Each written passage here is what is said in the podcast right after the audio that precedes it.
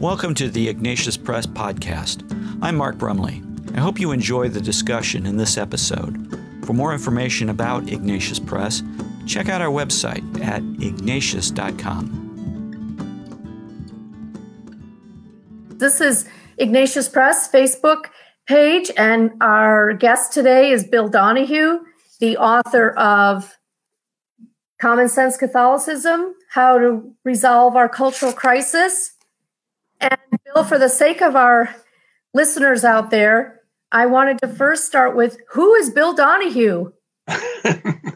well, I've been doing this job for about 28 years as uh, the president and CEO of the Catholic League for Religious and Civil Rights, the nation's largest Catholic civil rights organization. Prior to that, I, have taught every grade from the second grade through newly minted PhDs at NYU. Uh, and I worked in Spanish Harlem. I worked in Pittsburgh. I was at the Heritage Foundation of Washington. Uh, my ninth book, which I'm glad to say you are the editor, as well as with Common Sense Catholicism, will be coming out later this year. And it's about the clergy sexual abuse scandal. Uh, so I have some eye opening things to say there. So, yeah, I've been around. I'm a veteran of doing TV since about the 19, mid 1980s. So um, I enjoy mixing it up with those people who like to bash the Catholic Church. Right. Well, I think it's important to note that you have a PhD in psychology, uh, sociology. Sociology, yes. At, from NYU and and taught sociology at that level as well, because your book, uh, Common Sense Catholicism, is about how some of these people with these PhDs who have a lot to do with our policy in this country don't have a lot of common sense right? Isn't that what you're saying? Yes. I mean, I you know, it's amazing. The professors are great at uh, entertaining the idea of utopia. And that's what they get their students to dream of this, this world, everything is perfect. Uh, it works on the blackboard very well. And as soon as you leave the classroom, it doesn't work. Uh, now, why? And the word utopia actually means nowhere, which is rather interesting. Why do they have this fascination with, with utopia, with this perfect society? Largely because they don't believe in nature and they don't believe in nature's God. And the argument I make in common sense Catholicism is this if you get those two things wrong, if you think there's no such thing as human nature, if you think there's no such thing as God, nature's God, then everything that you will discuss and propose in terms of public policy is likely to be wrong. We are a fallen creature.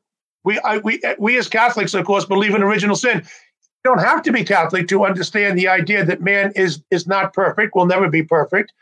And indeed, we have all kinds of uh, problems, don't we? It's just always been part of the human race. There's no such thing as a culture without major human problems, and we'll never get to that. So people need to sober up and, and and be a bit more mature about it. But there is a lack of maturity on the part of so many intellectuals because they reject nature and nature's God. They see themselves as God in the sense that they can be the great social engineers. In the Catholic Church, we call that the sin of pride. We should know that we, we can never reach that level. And I think once you have that idea that you can perfect things, and the only problems we have is the nature of the culture, then it, it suggests to the to these intellectuals, if I can change the culture and I can change the social structure, I can change human nature. No, you can't change human nature and you're going to get right back to where you started from. But in the meantime, it'll be worse because those nations which have tried that Hitler, Stalin, Pol Pot, Mao the blood list is in the hundreds of millions because people who resist your ideas obviously have to perish because they know better than the average man. Would you say that this uh, belief in the pliability of human nature is seen uh, perhaps most uh, uh, uh, seriously in the gender ideology and transgenderism, the fact that people believe they can actually change their biological sex, uh, which, if you believe in a fixed human nature, is impossible. I'm glad you mentioned that, Vivian, because if I had to choose one example, I would choose the one you you just mentioned. Uh, first of all, it's very contemporary, isn't it? Look, I agree with Pope Francis who says that gender ideology, the idea that a man can become a woman, a woman can become a man, is, quote, demonic. He didn't just simply say it was wrong headed. because you're denying what God has ordained and what nature has ordained. There are fundamental differences. We are complementary. A man is not better than a woman, a woman is not better than a man, but they are different and they complement each other. And we should accept that. First of all, we cannot ever change our sex. You can change, you can do surgical changes, you can take hormone therapies. I understand all that. Our genetic code is fixed. Our chromosomal makeup is fixed. It's fixed by nature and nature's God. So you can play the game and pretend. I mean, children do that in October. It's called Halloween. Now we have adults and we have the entire health profession practically now is bought into this madness. And that's what it is. I actually think that when you're dealing with minors and when you have parents who willfully allow their kids to go through this kind of transition, this is a form of child abuse. I know it's not regarded that today in 2021, but I'm hopeful that in the future, when we get past this, people will recognize this for what it is. And the idea that you're having 10 year olds and 12 year olds and 15 year olds, three times as many girls transitioning to boys, by the way, today. That's true in the United States and the UK. Initially, it was boys transitioning to girls. It's just the opposite now. It's become chic in certain sub teen and teen quarters. What they're doing to themselves long term to their bodies is unbelievable. And the, and the failure of the medical community and the failure of the faith community to speak as boldly as Pope Francis on this is one of the most shameful aspects of our culture today. Uh, don't you think that part of the co opting of the medical community on this point is because it's become an industry. There's money involved.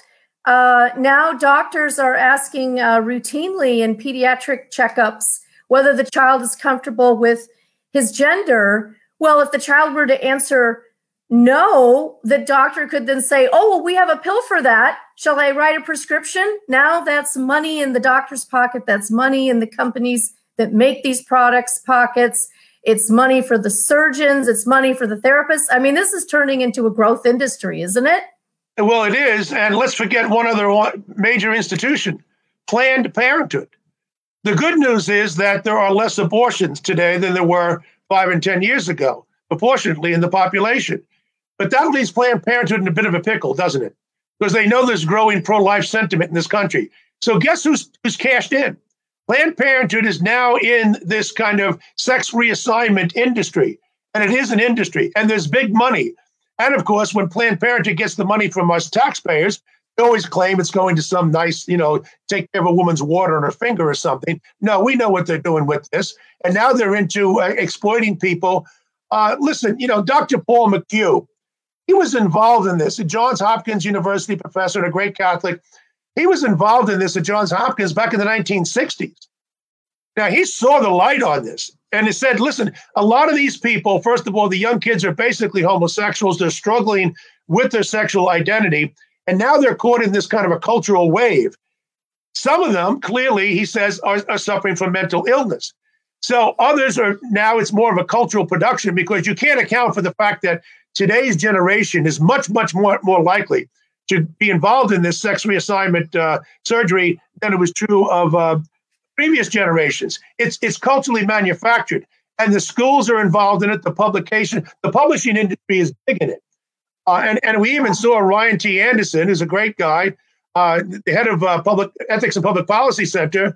Uh, he had a book out which was critical of the whole transgender movement, and Amazon banned it. Yes, when Harry, by the way. When Harry became Sally is the name. Right. And by the way, it's available also from Ignatius Press. So if, oh, I'm delighted. Good, Amazon, we Amazon. Go to yeah, go to Ignatius Press website.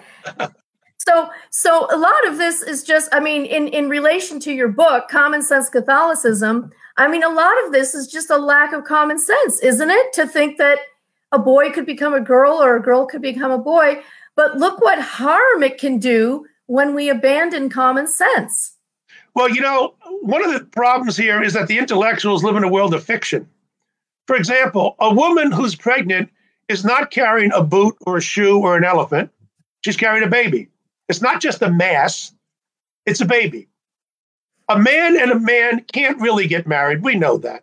Marriage the institution exists for the creation of the family. Now, not every marriage couple can or may want to have a family, but they have the right property, so to speak. Now, you so two men really can't get married. They can in law, but that's a fiction. A man can't become a woman. A woman can't become a man. That's another fiction. And now, of course, we have because of, of, of different legislation, we now have the Democrats involved through the Equality Act, and they're saying that uh, a boy can compete with a girl uh, because he considers himself to be a girl, and now he can use the locker room, he can use the shower facilities, he can compete with them in sports. Fortunately, there's a blowback now from the part of real great women athletes because you know we have sex segregation in the Olympics, don't we? We have men's sports and women's sports. Nobody in his right mind objects to that. Men happen to be, on average, stronger and faster than women. Again, that doesn't make them better or worse. It simply makes us different. Most people are okay with men's sports and women's sports, but that means biological men should be competing against biological men, and biological females should be competing against biological females. Otherwise, we're going to destroy girls' sports, we're going to destroy women's sports, all for the sake of this mad idea of equality taken, taken to delirium. You know, it was Tocqueville back in 1831 in his great book, Democracy in America. He said the most dangerous quality in American society, and he saw it in the early 19th century, is this idea of equality. He wasn't against the idea that we're equal in the eyes of God. He was a Catholic. We all share equal dignity, homosexual, heterosexual, all equal.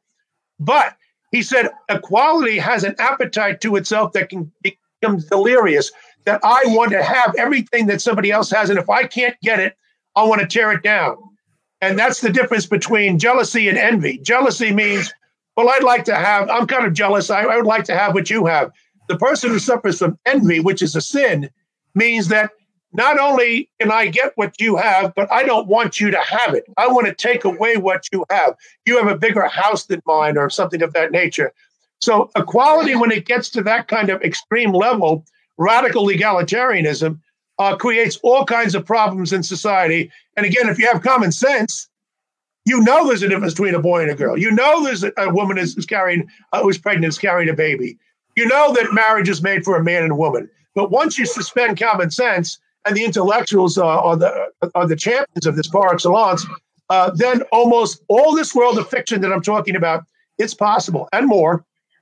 I'm glad you brought up uh, equality and the Equality Act uh, that's currently being debated, uh, which now gives uh, legal minority protected status to uh, people claiming to be transgender and uh, sexually oriented in this way or that way. These are being added to the Equal Rights Act as protected categories.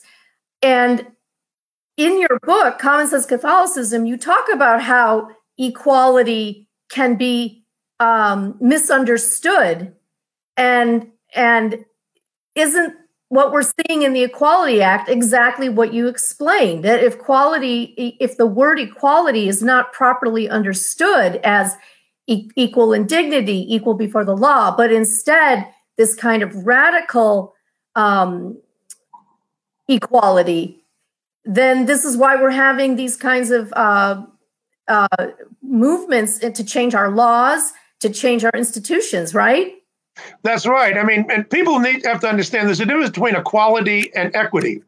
They're not the same. Equality means sameness, and equity means fairness. So, for example, if uh, as when I was uh, teaching uh, in college or the young kids, and this goes on today, um, you know, if we gave every student an A or every student an F, they'd all be equal. But that wouldn't be equitable. That would be inequitable because we, we would be punishing uh, the good student by giving him an F, and we'd be rewarding uh, the bad student by giving him an A. So we have inequality. We have A, B, C, D, and F. In the Olympics, we have the gold, the silver, and the medal, and the bronze medal. And then everybody else gets nothing. That's what's called fairness, even though you have inequality. Now, today we mix them all up. And, and it's a shame what's happening. I have some good news, Vivian. This I just I mean this I'm just making a projection here. It hasn't happened yet. I know that uh, the Equality Act is being taken seriously, and they they may get 50, 51 votes, but they need 60 because this is a non-budgetary line item. uh, or, or piece of legislation, I should say. And in, in that case, they need 60 votes. Uh, I am cautiously optimistic that they won't get the 60. But that doesn't relieve our concerns, Vivian, because as you rightly pointed out, once you take you get into this idea of radical egalitarianism, radical anything, radical uh, liberty is great. You take that to extremes and you pervert liberty. Uh, any good, when it's taken to extremes, uh, it actually works against the good that it has. I mean, I love steak and I love uh, pizza, but if I eat too much of either one, I'm going to get sick. So moderation has to be tempered there. But moderation today, particularly about sexual, is regarded as a dirty word. But look at the people who don't practice restraint in their sexual life. They're the ones who die early. And, and they're the ones who, who suffer from diseases.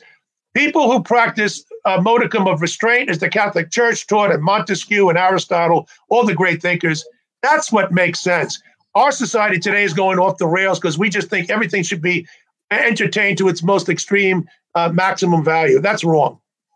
Well, and when they're taken to these extremes, they cancel each other out too. You yes. have both radical liberty and radical equality because if you leave people free to to do their best to to work to try hard to aspire some will do better than others some will get those gold medals some will get those bronze and some will get none at all that's what happens when you have freedom to let people follow their passions and work hard to achieve them you can't have both freedom and equality but in, in, in, if they're understood in these extreme ways so as you say we need this balance we need this restraint and I guess we just need more voices to have the courage to stand up for that, right?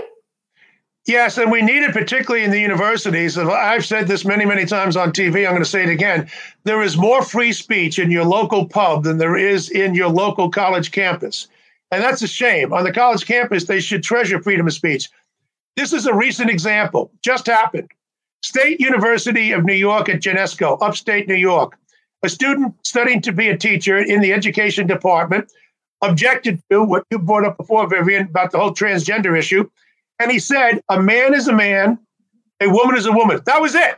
A man is a man, a woman is a woman. They suspended him from the school. Now, I hope this kid sues because the First Amendment does not apply to private institutions. It does apply to state institutions. This is the State University of New York. And uh, but the idea that we live in this cancel culture. Uh, whether it's Ryan Anderson get, getting his book uh, canceled by Amazon or the government trying to stop uh, somebody, it's it's it's pervasive in our society, and big tech has a lot to do with it. And they certainly have unequal power, don't they? They have the freedom to abuse their freedom uh, and their stature, and that's just it. When when you have when when you have too much freedom in that sense, uh, you're you're you're going to destroy its value you'll just you'll destroy other people's freedoms as well absolutely and and now it's interesting you brought up this question of censorship because some people have been accusing these big tech companies of exercising uh, unlawful censorship but as you pointed out the first amendment uh, is is about governments not restraining speech and this case you just brought up about a state school uh, restraining speech. That is a case of government censorship. But private entities uh, can publish or or not at will, and you can't hold them to that standard. But what you can do is say, going to be an information provider and take on the authority of censoring content, then you also have to be liable for that content. And that means if you defame me, I can sue you. And right now, that's the unfair standard that the that, that that's in play that the big techs uh, information providers want to censor, but they don't want to take responsibility. You can't have it both ways. And isn't that a theme of your book? That rights and responsibilities go together. And if you take them apart, you get into trouble, right? Absolutely. I mean, th- we understand this as Catholics, but you don't have to be Catholic in order to understand it. I mean, parents understand it if they're responsible, but they, they start off with their kids when they get a little older, you know, when they get eight, nine, they start giving them some rights. And then if the kid doesn't abuse the rights, you get a little more rights. I know, like, for example, what a lot of parents will do when the kid is ready to drive a car, they say, Well, where can I drive? You have to drive within your zip code.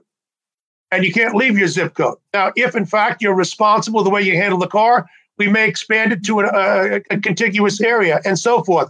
In other words, people instinctively know if you have common sense that if you untie, if you if you untether rights and responsibilities, you have some problems because if I have no responsibilities and I only have rights, then what's to stop me from abusing your rights by me acting irresponsibly? And this is what we don't teach this in the school. The biggest illiterate in the world, if he can't even spell his name, he can spell the word rights. I can guarantee you. He knows what his rights are. They don't talk about responsibilities. We don't have basic civics in, in, in the schools. And, and if we did, we wouldn't have a lot of these problems.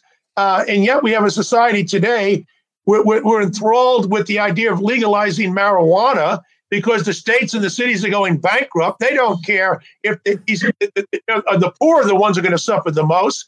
They're going to have their rights. Right to what? An early death?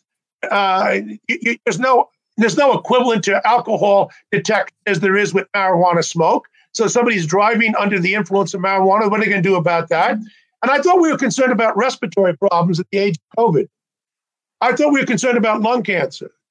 See what it is? It's driven by money by these these these cities and and and, and mayors and, and and governors in the states who are driving their, their their their areas into bankruptcy and they think they'll be bailed out by this. That's an abuse. And even in the Northwest, they're even uh, have they've either uh, dropped the laws regarding to heroin. Where is this going to end up? This is an abuse of freedom.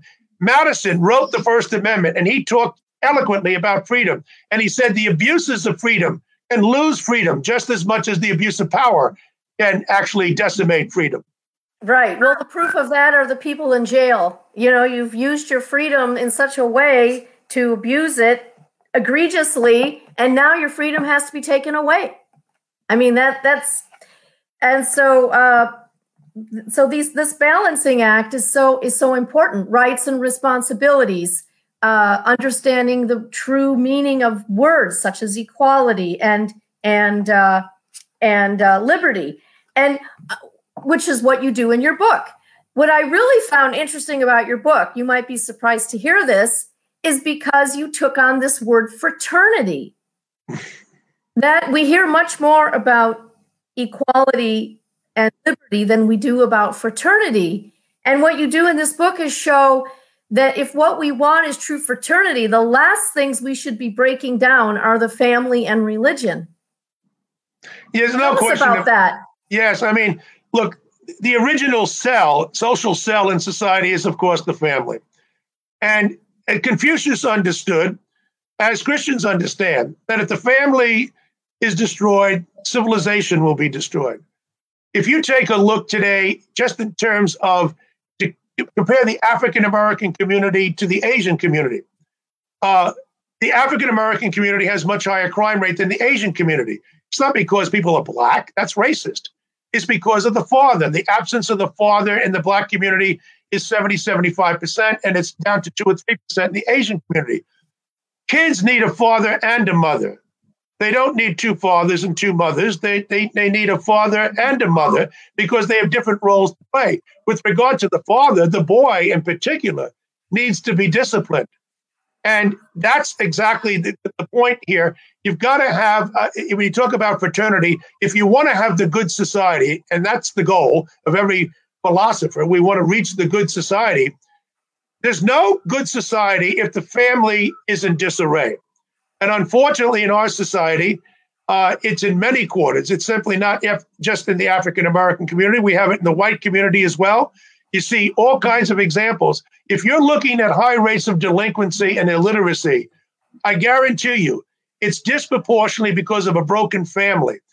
If you have the family that's intact, middle class black families, they're doing well. The low income white families are not doing well because not because they're white, but because the father is, is largely absent. So you, you've got to understand if you want to have a society, you stop with this idea that we can love the whole world. Just start with the family, please. You know, but they used to ask Mother Teresa, well, I'd like to save the whole world. She said, you can't. Start with one. Start with one person whom you can save. But you see, that means you've got to have some skin in the game, Vivian. that means the burden goes back to you. I have to do something to reach out to somebody else. Instead, what we have from the intellectuals is, oh, yeah, we should help the poor. That's the job of the government. They should tax the rich and we'll give them more money. That's not a way to help anybody. That just creates dependency. The family and and uh, you as a oh I don't know what's happening there. You as a uh, sociologist must be well aware of the um, of the uh, correlation between crime and the absence of the father. As you just said, it's not correlated to income, correlated to to family uh, intactness. And as you said, because I've raised four children too, and uh, it's a lot of work. And thank God I had a loving husband who was a loving father to help with that task. I, I don't know how it would have been possible. and so, yet we have so many things attacking this. Now, I would have to say one of the good things that I saw that came out of COVID, at least here in San Francisco, I saw more families together outside than I'd ever seen before. And I've re- I've read different reports too that uh, the COVID situation ended up forcing a lot of families to pull together in ways they hadn't needed to before because the children were home from school, maybe someone was out of work. And isn't it true that need has a way of uniting people fraternally that sometimes lose sight of when we become an affluent, comfortable society?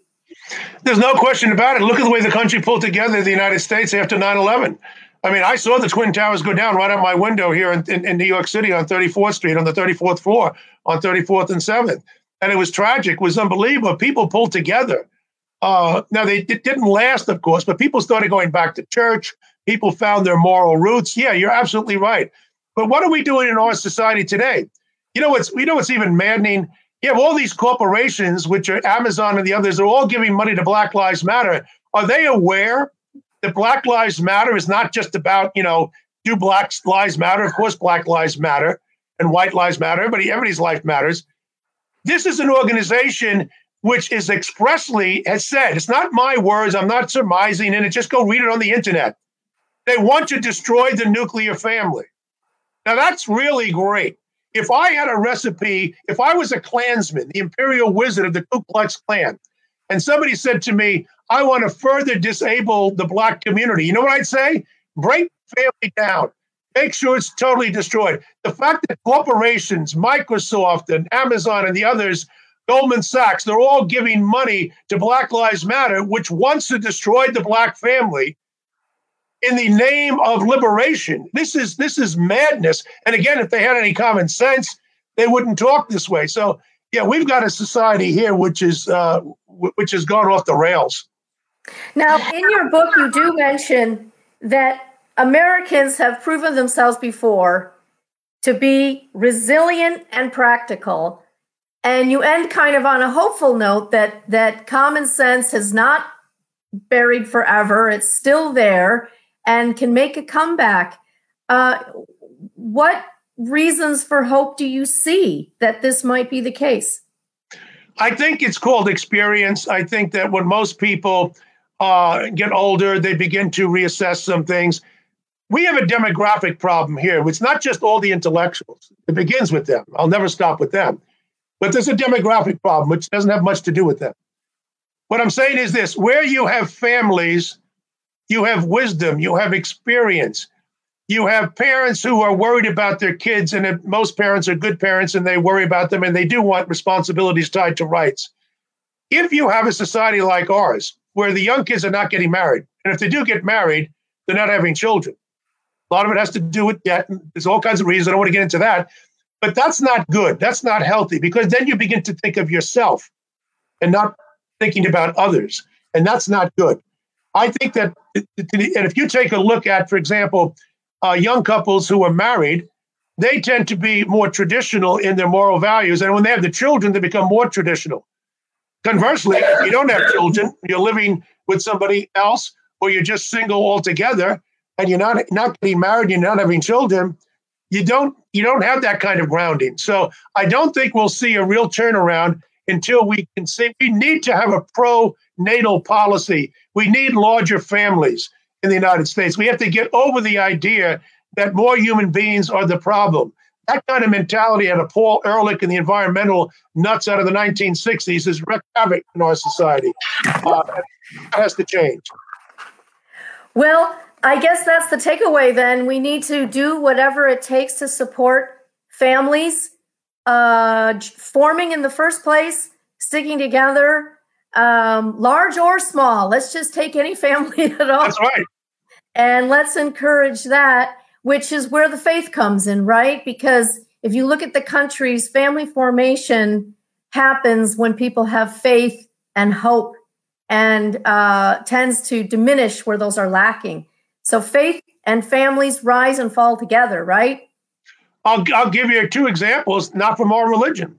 Orthodox Jews and Latter day Saints, Mormons, they have big families. They also have religions which are rather strict and they adhere to them and they're loyal and they're observant, much more so than Catholics and Protestants tend to be, or Jews in general. Observant Jews and Mormons are very pro family. They've got the common sense. They're having the large families. And, uh, and yeah, I think they should be a model for the rest of us. I know it's not politically correct to say so, but then again, there's nothing politically correct about Bill Donohue. That's that's true, and God bless you for it. And Thank on you. that and on that jovial note, we'll have to say goodbye because our half hour is up. But thank you very much for your time. Thank you for your book, Common Sense Catholicism, and thank you for fighting for the civil and religious rights of Catholics and all the work you do at the Catholic League. And thank you for all the good work that you and everybody, Ignatius Press and Father Fessio Down, does. I don't know what we'd do without you. Well, we'll just all pray for each other, right? exactly. This podcast has been brought to you by Ignatius Press. We encourage you to check out our books and videos at your local Catholic bookstore or wherever else books and videos are sold. You can also sign up to receive special discounts on books and videos at ignatius.com. We hope you enjoyed this podcast. Please like the podcast on the website or app from which you listen to it, and please tell your friends about it. I'm Mark Brumley, and on behalf of everyone at Ignatius Press, thanks for listening.